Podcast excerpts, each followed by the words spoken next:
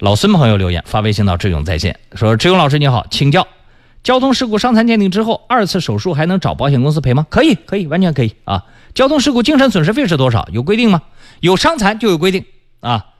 呃，交通事故的这个精神损失费是有的，比如说你十级伤伤残、九级伤残，它有全年的当地的平均收入，然后乘二，什么乘乘四啊，有一种成的方法。到时候你真要打这个官司的时候，呃，之前志勇在线公众微信号给大家给大家发过一个信息，有个表格。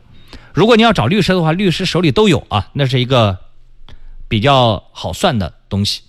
当然，这个精神损失费呢，呃，也不全是按照那个标准算的。我记得南京市中级人民法院，呃，有一个典型判例，是陆河还是浦口的法院判的。哎，那个案子我觉得判的很经典，非常好。当时一个女的怀孕了，后来发生交通事故的时候呢，不得不堕胎。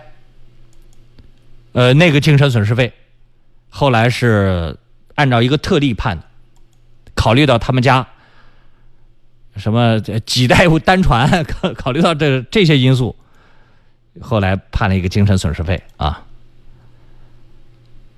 目前大部分交通事故的精神损失费都是有伤残才有，没有伤残，你像刚那个老太被吓了一惊被吓了一跳，没有精神损失费的啊。